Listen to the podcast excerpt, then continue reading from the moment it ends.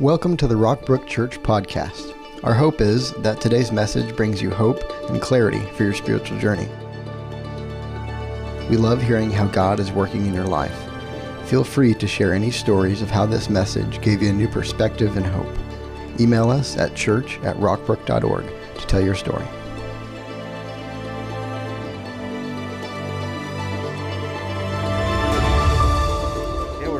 Up our series, What God Wants to Do for You, where we've been looking at the names of God that reveal His character, who He is, and discovered that His character, His names meet the deepest needs of our life. I hope you had a great Thanksgiving, everybody. My name is Ryland. Thanks for joining us. Uh, they say that uh, I should introduce myself from time to time, so here's my family Thanksgiving picture. That's my wife, Lauren, my two sons, Landry and Sterling. And uh, I considered preaching in my pumpkin pie hat and shirt this weekend more than you want to know, but uh, there's always next year, right? And uh, I look forward to that. Uh, last weekend we did our Thanksgiving message uh, where we said we're not just going to be thankful, we're not just going to say we're thankful, we're not just going to read about thankfulness in Scripture, but we're going to express our thanksgiving. That's what I hope makes Rockbrook unique is we're not going to just talk about the Word of God, listen to the Word of God, say the Word of God. We're going to do the Word of God. And uh, one of the ways that we are expressing our thanksgiving is through giving. And last weekend I announced our celebration offering, which is our year end Thanksgiving Christmas offering, uh, going to uh, uh, support our ministry partners, fund a medical care adoption grant, and further the mission of Rockbrook Church. And if you uh, get out your click the podcast app on your phone or Spotify or Google Play or the Rockbrook app or the Rockbrook website, you could hear uh, that whole message and uh, you could hear the part in there where I talk about that more of what's going on. We're partnering with an organization, adoption organization called Show Hope for the Medical Care Adoption Grant. You want to hear a cool story about that?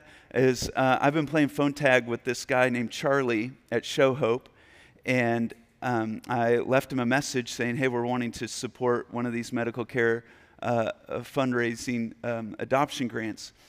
And I get a call back. He went into a meeting. We hadn't spoken yet. He goes into a meeting on Monday, and they, there's a staff meeting. They're saying, we're having to turn down so many uh, medical care grants uh, right now. And they say, Charlie, we need you to get funding up in this fund. And he leaves, goes and sits down at his desk and goes, Well, how in the world am I going to do that? He says, I don't even know where to start. And he checks his voicemails, and he has a voicemail from Rockbrook Church that says, Hey, we would like to give to the Medical Care Adoption Fund. Isn't that cool, everybody? Come on. If that doesn't bring a smile to your face, that's just so awesome. Uh, some of the if that didn't bring a smile to your face, uh, you are not going to like the rest of the message, by the way. But uh, some of the questions uh, that uh, I received, or you may have received, I just wanted to, or that you may ha- you may have, I just wanted to go through quickly of the celebration offering. Uh, someone asked, "Well, what's the goal amount for this offering?" We do not have a set goal amount. what we do have is a participation goal.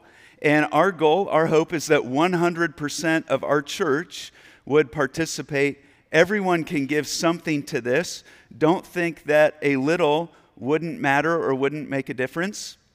Don't think that a lot wouldn't make a difference or wouldn't matter either. Uh, when should I give to the celebration offering? Anytime between now and the end of the year, the window is open. You could do it all at once. You also remember that consistent gifts over time add up, so you might want to uh, bring something for that or give to that, however you give um, each week, you know, over the next five weeks. Or uh, another question is, how's this different than my regular giving? Our regular giving is proportional, consistent, usually a percentage of our income that we give to God uh, first. Out of all the bills and all the things, out of all the life, uh, we give to him first. The celebration offering is one of those opportunities, like God would call people to a season of sacrificial giving. It's just an opportunity to stretch our faith. And in a season of gift giving, we're not going to leave God out, we're going to include Him. I believe Christians have the spirit of generosity in them. Um, it's really why at Rockbrook we don't talk about, like people say churches talk about money all the time. We've preached on money two times this year. We don't talk, in fact, our consistent message is if you don't call Rockbrook home, like, don't give. Um, because we're not all about money, but we do believe money is spiritual. And um, those messages, even that we brought, were how to, how to manage it in your life because money, it's a difficult part of life. In fact, I've titled today's message, Weathering a Financial Storm. I read this week that Americans' overall satisfaction with their financial condition now stands at a 12 month low. According to JD Power data, while those who classify themselves as financially unhealthy is as high as 64%, 77% of people have significant fear related to finances. And I wanted to begin today in a parable that Jesus told that includes money. I want to be very clear here. The point of the parable is not money. Money is illustrating a larger truth and a bigger thing, uh, illustrating a bigger truth about the character of God and our condition in sin. Um, but the made up parable that talks about money, those truths still hold merit. So the money piece of it is still true and still a reality. And it comes in Luke 15, where Jesus is telling kind of three like minded parables. One is about a shepherd who has 100 sheep. One of the sheep uh, gets lost and cannot find its way back home. And the shepherd leaves the 99 found sheep to go find the lost sheep and bring it back home. The second parable is about a woman who loses a very valuable coin. She has 10 of them, but what does she do? She turns the house upside down, even though she has nine found, to find one that is lost. So far, at the end of both of those parables, the point of them is that God celebrates and throws a party when lost things are found. They're kind of party parables, and that's where it ends up in each one. Then it gets to a third one where something is not lost, someone actually leaves. Like they didn't lose their way, they rebelled and they, they run away and they run off. And a parable is just a made up story to illustrate a spiritual truth, but the, the illustrative points about money are still true, and they show us how we end up in our, in our situation. So, beginning in verse 11, Jesus says, There was a man who had two sons. The younger of the sons said to his father, Father, give me my share of the estate. And basically, this was just the ultimate disrespect disgrace. I, it was the son saying, Dad, I wish you were dead now. And so the father gives him what he asks for. And God will let you go on your own way, even if it's not the right way. And God will let us have what we want at times, even if it's not the right thing. And He'll say, You can try it on your own, but you'll be back because Jesus alone has the words of life. And so the father did it. He divided up the property between them. And it reveals the first thing that happens in our sin and Im- impacting our finances. The first thing that happens in our condition, if you're taking notes, you might write this in, is we are consumed with having more. I don't want just some, I want more. And it can consume us. I want one cup of coffee and then I want more. I want one Dr. Pepper and then I want more. I want a good return on my investment and then I want more and I want more. And verse 13 says, Not long after that, not long after he was given his share of the estate, the younger son got together all he had. So that didn't make him happy. That didn't solve anything. He had to go off and he set off for a distant country. And it's the next point is that we want everything now, if you're taking notes. And our world fuels this desire. Credit gives us the thing now. I was shopping for furniture um, the other day. I was in a furniture store and was just struck with how difficult it is in that store I was in to find the price of the piece of furniture. Have you noticed this? Because what they list is the monthly payment for the furniture. And you've got to look or even ask someone for what if I just want to buy this piece of furniture? But the mindset is, well, that shouldn't hinder you just you could have it now. Why do layaway when you can have it now? Even the smallest things, items, in the last few years, there are companies now that you can finance anything. Like I saw the other day, you could do seven payments of $3.80 on a t shirt. And I'm like, well, by time I pay that off, the kid's going to have spit up on it and it's going to be done and everything ruled. And they don't, when you see that, they don't show you the interest. They don't show you the penalty. They don't show you what you pay if you mess up and don't pay. But we want it all now. And we don't want to wait 10 years to build up to the car we want. The house that took someone 20 years to get, we want it now. I had someone uh, who, a, a, young couple who asked for my help. I don't just give financial advice unsolicited. They asked for my opinion, my help on their house and getting their house and everything. I told them what Lauren and I did, and what they could do, and they say, but they said, "Yeah, but it's got to look good in pictures." And I'm like, "Well, you can put a tablecloth on a card table." I said, here's what you do take one corner of the house, get the pillows, paint it just right, decorate, take all your pictures in that corner. It's the photo booth of the house. Amen, somebody, and do it right there. And God is not against having nice things, and God is not against nice houses, but we can get consumed with it to where we'll, we get out of the covering. That's, we'll get to that in a moment. But what we see is uh, that there, when he goes off in distant land, he squandered his wealth in wild living. And a squandering. I know this is not you, but Americans spend a quarter of a trillion dollars. I think they ought to pause on TV when they say big numbers because we throw them around like, but just let that sit. And a quarter of a trillion dollars on gambling alone. And maybe that's not you, but we don't have to look far for squandered money. And what's the point here is that when we're stressed and when we do the wrong thing with finances, we engage in self destructive behavior. And I don't know what that is for you. I know uh, my finances get out of control when we eat out too much, and it's so much fun and it's so much easier, but I could take the same money and buy three or four meals and groceries through that. But verse 14, after he spent everything, and this is just in the human heart, and another point of stress in our finances is when we simply when we spend everything we have. And then we're living up to the limit and then debt becomes uh, the only option. Uh, forbes is saying that right now the average credit card has nearly $9000 and the average household has three of them it's the fastest rise in 20 years. And people paid stuff off uh, during the pandemic, uh, but now it's come back in some ways uh, harder than ever, faster than ever. I know that's not you. Uh, but you can share it with the people that you know, right? Um, then it says, finally, and wouldn't you know it, he'd spent everything he had, and then a bad day came. And it didn't come on the day that he had money and could handle it, it happened on the bad day. And there was a severe famine in that whole country, and he began to be in need. And we get stressed out financially when we are unprepared, you might write that in, for storms. Storms happen, bad days happen. Uh, in this case, it's a famine. Uh, we're calling what we're in a storm.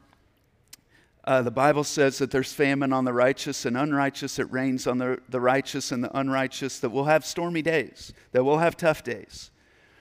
In verse 15, so he went out and hired himself out to a citizen of that country who sent him into his fields to feed pigs. He longed to fill his stomach with the pods that the pigs were eating, but no one gave him anything. Maybe you've been in a situation or a circumstance like that, and what we see God does is He'll send a storm, a storm to soften the soil of the heart. So, one thing you need to know about God is that He'll use storms. In fact, uh, the two storms that we see the disciples end up in, uh, one of them is where Jesus is asleep in the boat and he wakes up and he calms the wind and the waves. The other one, as he sends the disciples off in a boat, and then there's a great storm, goes on for hours and hours and hours. And then Jesus is walking out on the water and invites Peter to walk out on the water. Both of those storms, the disciples were obeying Jesus, and they end up in a storm.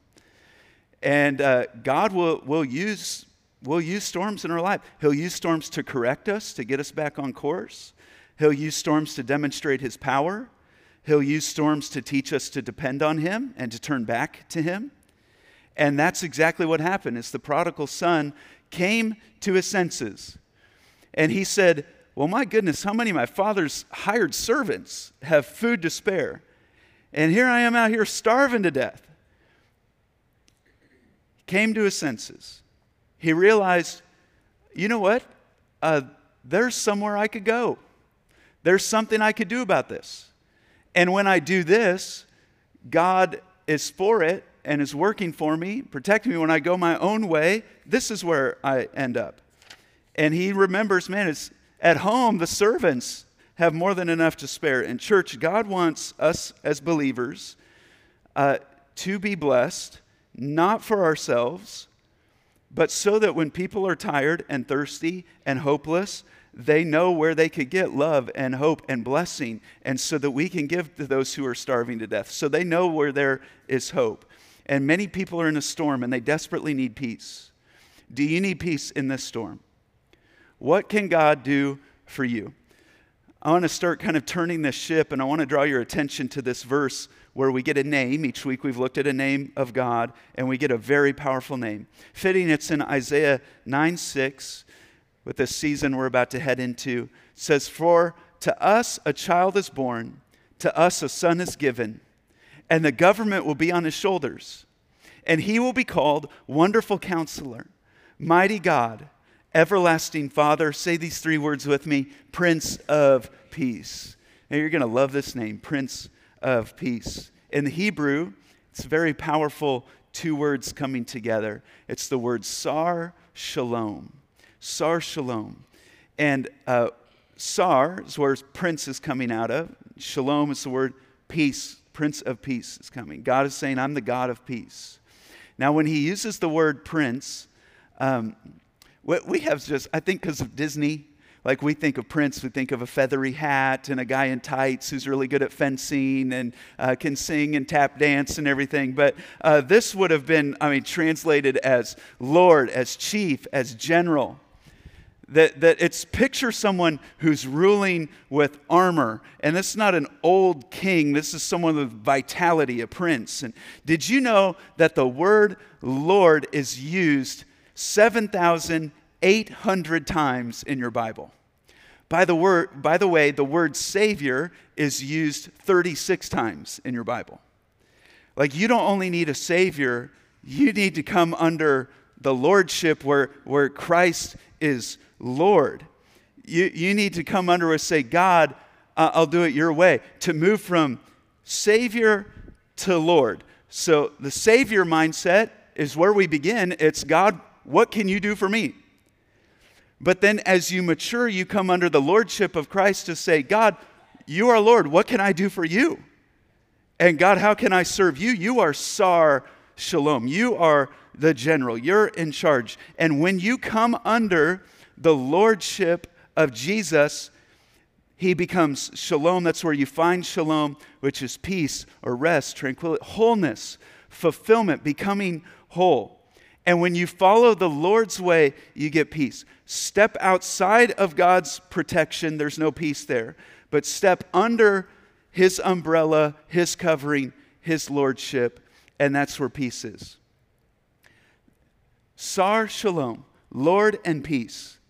I, I, we could go through the rest of the sermon just reading verses where these connect. I loved seeing this this week. I'll, I'll give you four of them. In Psalm 29 11, it says, The Lord gives strength to his people. The Sar, the Lord, blesses his people with peace. Lord and peace connected. In another psalm, the Lord gives, or in peace I will lie down and sleep. For you alone, Lord, make me dwell in safety. In the book of Acts, you know the message God sent to the people of Israel announcing the good news of peace through Jesus Christ, who is Lord of all. And then in Romans 5, therefore, since we have been justified through faith, we have peace with God through our Lord Jesus Christ. If you do it your way, there's no peace. There may be instant gratification, satisfaction, it may make more sense to you, but there's not peace coming with it. If you do it the Lord's way, there's peace because the Prince of Peace has principles that bring out peace. And what I'm suggesting today is that we follow the principles of peace in finances, in marriage, in emotions, in our morality, to follow God's way. To step under the cover, in the midst of this storm, to step under the covering of Jesus' lordship and say, God, your way. You are Sar. You're chief of my life. And discover the peace that comes in the midst of the storm. God promises to provide for you and to bring you peace in your finances uh, if you follow these principles. So I want to turn us to kind of a final passage for today where we discover some financial principles of peace. It's amazing. These five principles I could have showed you today uh, in Philippians, could have showed them to you in out of the Proverbs, showed them to you out of Malachi. Uh, they're in the Gospels. These five principles show up again and again and again. Today we're going to look at them from 1 Timothy chapter 6. And the first principle we find is the principle, you know it, contentment. God is interested in developing my character and developing my contentment. What is contentment? Well, contentment is not not having financial goals. You do well to have financial goals. Contentment is not uh, not being wealthy. Uh, there are many poor people who are discontent. There are many rich people who are discontent. Contentment doesn't have a, a number attached to it. Contentment is not, uh, it is something that you have to learn because naturally uh, we are discontented as human beings. And so it doesn't come naturally to us. God wants us to learn it. Uh, contentment is not uh, not having ambition. Contentment simply means this these four words, you might write them down. My peace doesn't depend on blank. Fill in the blank. My peace doesn't depend on. And then you ask yourself, if what what does my peace depend on? Does it depend on my vehicle, on my house, on my business? Does my peace depend on my margin and my time? Like, oh, things are so busy. I'm not at peace. Ah, I can kind of control my schedule. I'm more at peace. Does your peace depend on who is in office or how an election goes? Does your peace depend on who your boss is? And it's good, it's good soul work to do to ask, if I'm not at peace, why am I not at peace? And then to go to the end of that trail, and there you'll find what the Bible calls an idol. Because you're saying, well, if that were the way I want it to be, then I would be at peace. And you're discovering, well, that's Lord, because Lord and peace are connected. And so you go there and you, you find, well, what am I saying that I can't be at peace if this isn't the right way? And you tear down that idol and you come under the lordship of Christ. In 1 Timothy 6, verse 3, it says, If anyone teaches otherwise and does not agree to the sound instruction of our Lord Jesus Christ and to godly teaching, well, they, that person, does many things, but one of them is they think that godliness is a means to financial gain. But godliness with contentment is great gain. For we brought nothing into the world and we can take nothing out of it. But have you ever said this? But if we have food and clothing, we'll be content with that. We'll be at peace with that. One of the greatest secrets of peace of mind is to realize this truth that you brought nothing into the world, you take nothing out of it, you don't really own anything. I don't really own anything. Eventually, I'm going to lose it all. It's, it will happen. It abs- it's inevitable that I will lose it all. So, what if I lose it now? Like, God could take it away a million different ways. And am I at peace with that? Am I content with what I have? God can turn off one faucet, turn on another just as easily. And so we learn to be content. Why? Because things do not last. So there are, there are different ways to see money. You can love money, and of course, we don't want to do that. No one in here wants to love money. The opposite, though, is you get hate money. Well, that's not really beneficial either. Uh, you can feel guilty about money, lots of feelings you can have about money, or you can use money. You can use money to trust God, you can use money to help people, you can use money to grow in God's ways in your life. But if you don't learn contentment, you never learn that skill, you're never going to be happy. I believe that some of us this very Christmas need to take uh, an outline and some advice from Rockbrook's good friend Buddy the Elf, where he says, I thought this Christmas maybe we could make gingerbread houses and eat cookie dough and go ice skating and maybe even hold hands. Like, that's your four point outline for this Christmas, right? Like, this is our strategy and we're going to be content. These are the things we'll do. Remember the parenting series we did a few years ago? And I asked some of your kids, what's your favorite thing to do with your family? And by far, the two answers I got were cook and play board games. That's what they loved. And so it's time. Maybe we do those things, maybe even hold hands. Secondly, uh, here's the second principle is dependence. To depend on God. God wants you to learn to depend on Him about financial things. Depend on Him for cars, for clothes, for shoes, for homes, all kinds of material things. God wants you to ask. One of the reasons we see so few miracles in our lives is we just don't ask for them. Instead of living a life based on Christ, we live a life based on credit. And we trust credit instead of trusting Christ. If you want to see God work in your life, pray for it before you pay for it. So here's the question Do you pray about major purchases before you make them?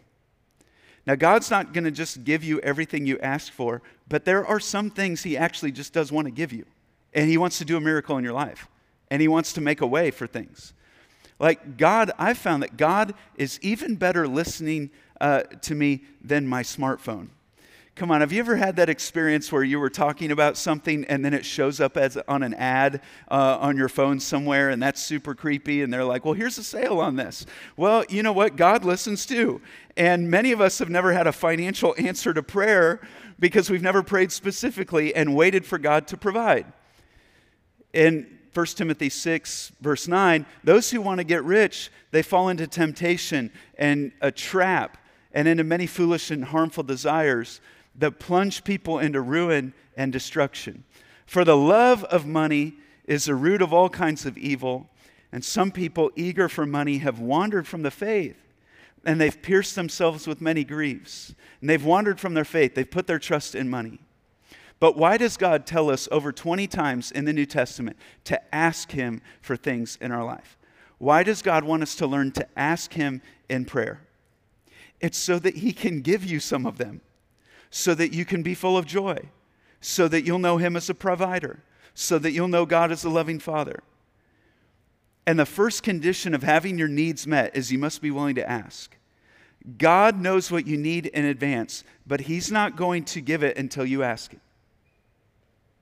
Like, He doesn't even save you until you ask, until you repent. Like, God is interested in a relationship where you go to Him and ask Him for things and yield and surrender to His will, and He provides for you. I, I, my wife has taught me so much about this of just praying for things and relying on God and, and waiting on God. And I could tell you story after story of her just praying for something. One of them was this year.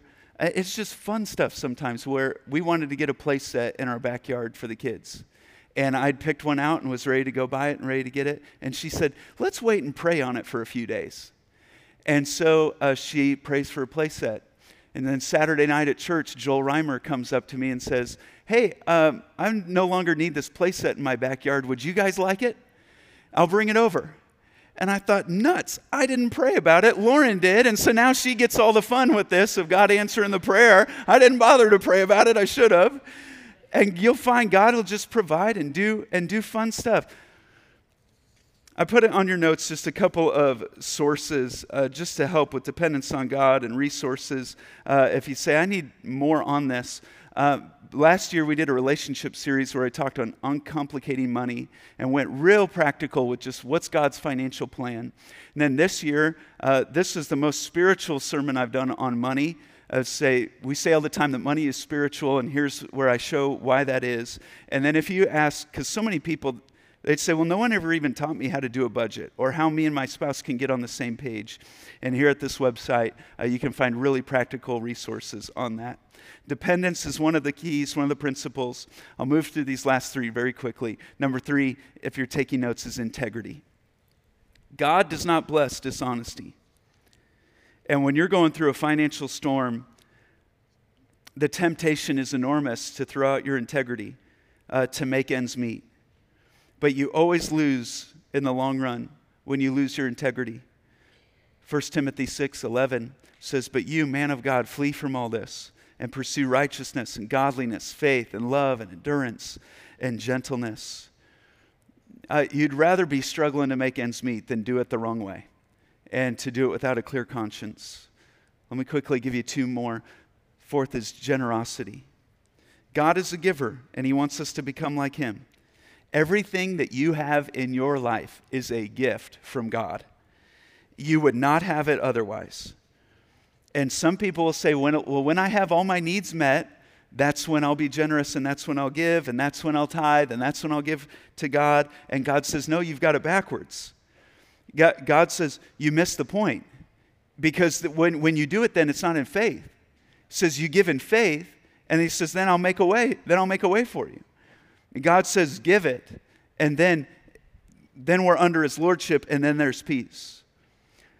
In verse 18, he says, Paul says, command those who are rich in this world to do good, to be rich in good deeds, to be generous and willing to share. In this way, they will lay up treasure for themselves as a firm foundation. So you don't actually lose what's given. Like we lose everything else, but you don't lose what's given. It's laid up in a storehouse for you for the coming age, so that they may take hold of the life that is truly life. I love all the good news in that verse. Whatever you want God to bless, you put him, you put him first in that area. But if I want peace, I've got to open my hand and lastly do this number five, and that is trust. It's the fifth principle. God says, You can come to me and ask, be content, have integrity. All of those things show your trust in me. Verse 17 says, Command those who are rich in this present world not to be arrogant, nor to put their hope in wealth, which is so uncertain, but to put their hope in God who richly provides us with everything for our enjoyment. Let me ask you this question about trust. If God loved you enough to send Jesus Christ to die for you on the cross, to go through temptation and the suffering, all the things that he went through, if he loves you enough to rise from the dead, and loves you enough to promise uh, that that can happen to you if you put your faith in Christ, don't you think that He loves you enough to care for you, to do what He says He'll do? I mean, just tell me the logic behind this. I trust God for my eternal salvation, but I don't trust Him with my money? I trust God to save me from hell and give me an eternal home in heaven and make a way for that, but I won't trust Him with my financial decisions? I don't trust Him enough to be Lord over my money? Friend, when God saved you, He solved your biggest problem. And if you can trust God to get you to heaven, you can trust Him to provide for you and give you peace in the midst of a financial storm. Let's look at what the prodigal son did as we close, and then we'll pray. But he comes to his senses and he says, Well, I will set out and go back to my father and say to him, Father, I have sinned against heaven and against you. I am no longer worthy to be called your son. Make me like one of your hired servants. So he got up and he went to his father. But while he was still a long way off, his father saw him, and his father didn't treat him like one of the servants. He was filled with compassion for him, and he ran to his son and threw his arms around him and kissed him. Let's pray together. Heavenly Father, as we step into this time of worship, I just pray that our trust in you would grow. And we certainly do need your help. And Father, in the areas of life where we are lost, uh, we thank you that you come searching for us and you come to find us. And God, we need your reckless love to chase us down and uh, to shine a light in our darkness and to find us and rescue us. And Lord, in the areas where we have rebelled and we've gone our own way, we need the power and the strength to come to our senses and come back to you and find that if we repent that you are loving and gracious and you bring us back in. Lord, help us to learn these principles, to learn to be content. We don't want to depend on anything else for our temporary peace. Uh, Father, help us to lean on you, to trust in you, to be generous. Lord, I, I know certainly here no one wants to live a self centered life. And so help us to live a God centered life and to practice living in faith. Lord, we need your forgiveness, your help. God, we need your peace in our life, so we come to you. It's in Jesus' name that we pray. And the church said, Amen. Thanks for joining us today. We would love for you to get connected to what's going on at Rockbrook Church. Visit us online at rockbrook.org for service times, small group information, and other ways you can discover your purpose here on earth.